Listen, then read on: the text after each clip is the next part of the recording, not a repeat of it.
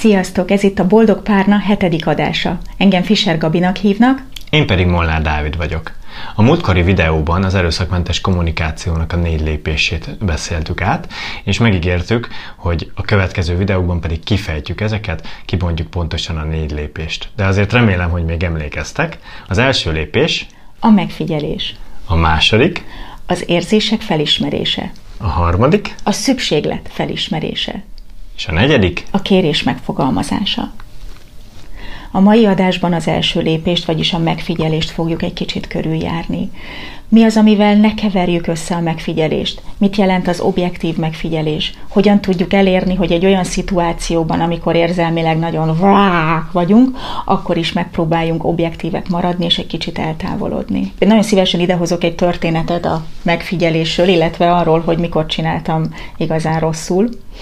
Nem olyan régen, vagy közepesen régen Mikulás volt, és én szívesen dugdosok Mikulás ajándékokat, még a felnőttek csizmájába is, így hát Dávid is kapott Mikulás ajándékot a csizmájába, azzal a nem titkolt reménnyel, hogy majd én is kapok Mikulás ajándékot az én csizmámba, és hát reggel, meg aztán egy kicsit később reggel, meg aztán délelőtt is néztem a csizmát, és nem volt benne semmi. És itt jött az, hogy mit figyeltem meg. Vajon azt figyeltem meg, hogy Dávid nem szeret engem, mert nincs semmi a csizmámban? Dávidnak nem vagyok fontos, mert nem vett nekem ajándékot. Vagy azt figyeltem meg, az volt-e a megfigyelés, hogy Dávid elfeledkezett a Mikulásról. De ezek mind nem megfigyelések. Ebben az esetben, amikor ez történt, és én nagyon morcos, durcás lettem, a megfigyelés az csupán csak annyi, hogy nem volt csoki per süti, vagy valami a csizmámban. Ennyi és nem több. Vagy még inkább, hogy pozitívba fogalmazzuk meg, az a csizma, amit én reggel megnéztem, az üres volt. A megfigyelés az ennyi. Az összes többi, amit az előbb elmondtam, az már következtetés, és nem megfigyelés. Mielőtt még ezzel a témával tovább mennénk, arra kérnénk titeket, hogy ha tetszenek a videóink, akkor iratkozzatok fel a csatornánkra, és ne felejtsétek megnyomni a harangikont sem, hogy ne maradjatok le egyetlen új videónkról sem. Ahogy az Gabi is mondta, amikor következtetéseket vonunk le, akkor elkezdjük jelentéssel felruházni az adott megfigyelést. Elkezdünk egy értelmezést mögé tenni, és az már a mi értelmezésünk, a mi szemüvegünkön és a mi érzelmeinken megy át, és onnantól kezdve ennek a csapdájába eshetünk. Például nem olyan régen történt velem az, hogy láttam, hogy Gabi olyan helyen van fizikailag, ahol egyébként nem beszéltük meg, hogy ott lesz, a naptár szerint nem volt benne, és gondolhattam volna azt, hogy ő most éppen direkt eltitkolja, hogy hol jár, és esetleg valaki más férfinak a karjaiban van, de nem ez történt valójában, és a megfigyelésem csak annyi tudott lenni, hogy Gabi éppen egy adott ponton van, amiről nem beszéltünk, hogy ott lesz, egyszerűen csak felhívtam telefonon, hogy merre jár, mit csinál, és már is megkaptam a választ, és nem is volt ebből probléma.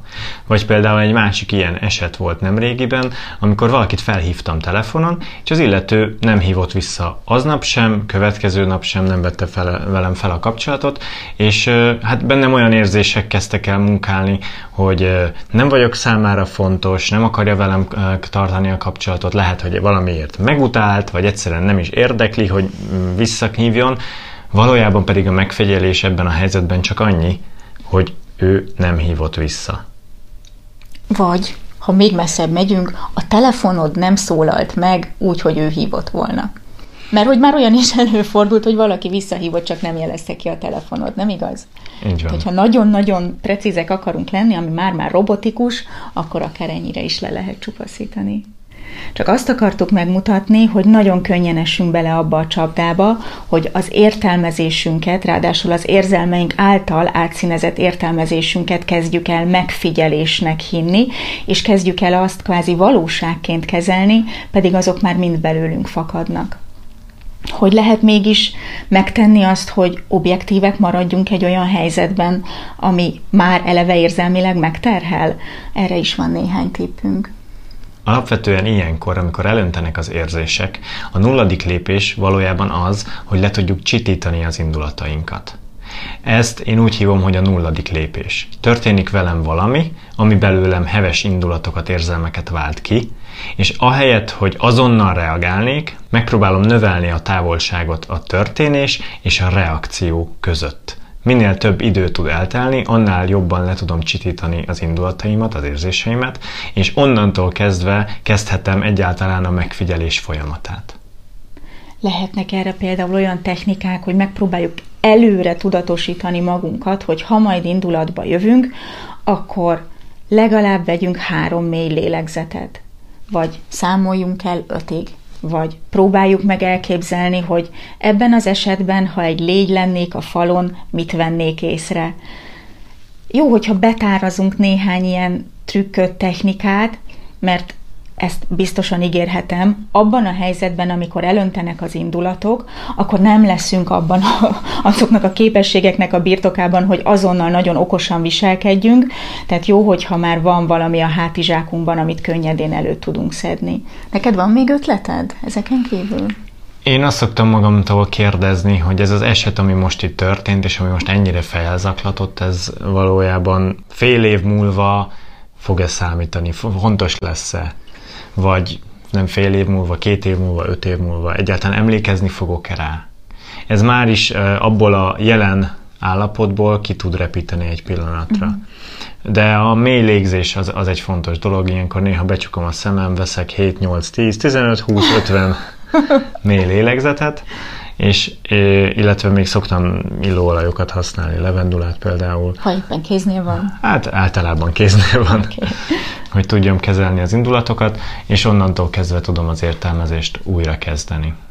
Vagyis amiről eddig beszéltünk, az a nulladik lépése az erőszakmentes kommunikációnak, ahhoz, hogy esélyünk legyen erőszakmentesen, vagyis ne indulatból nekifutni a kommunikációnak, jó, ha egy picit el tudunk távolodni az indulatainktól, jó, ha egy kicsit meg tudunk nyugodni, és akkor lesz esélyünk megfigyelni, érzéseket, szükségleteket azonosítani, és majd szépen kérni. Egyszer egy kedves barátosném, Lili, mesélte, hogy megismerkedett egy kedves fiatalemberrel, és amikor Lili másnap elment egy ö, tanfolyamra, akkor nagyságrendileg egy olyan ötven darab es em es várta a telefonján, és ezek az es em esek azzal kezdődtek, hogy szia, mi van veled, miért nem felelsz, stb. stb. És egészen odáig ment el, hogy hát ha ennyire nem érdekel, hogy mi van velem, nem akarsz válaszolni, akkor inkább ne is járjunk.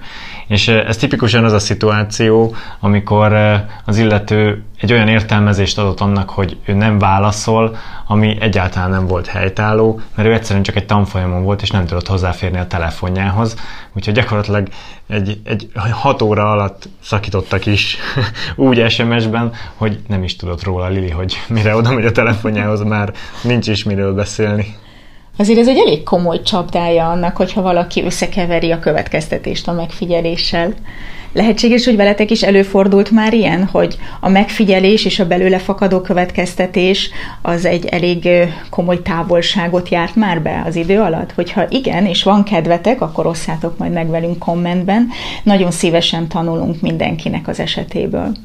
Gabi mondta azt a technikát is, hogy minthogyha egy légy lennék a falon, és abból a szemszögből néznék rá a szituációra.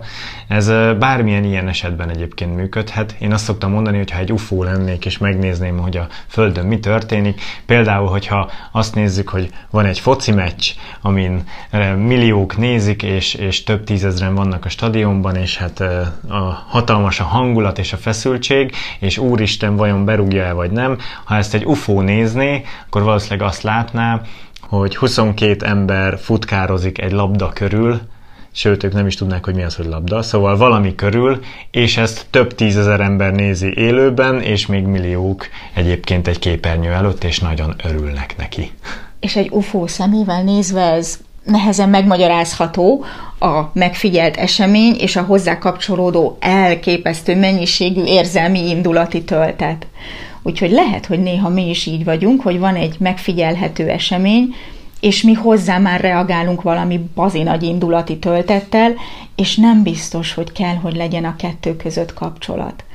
Ezért érdemes elkezdeni gyakorolni az objektív megfigyelés, néha szerintem egészen különös eredményekre is juthatunk, hogy mi az, amit mi egészen eddig ö, azt hittük, hogy megfigyelünk, de valójában az már mind-mind a saját következtetésünk eredménye, és nem az objektív megfigyelés. Például szerintem, aki szeret főzni, szeret másokat megkínálni azzal, amit ő készített, lehet, hogy gyakran beleesik abba a csapdába, hogyha valaki ott hagyja a tányéron, hogy nem is ízlett neki, amit főztem.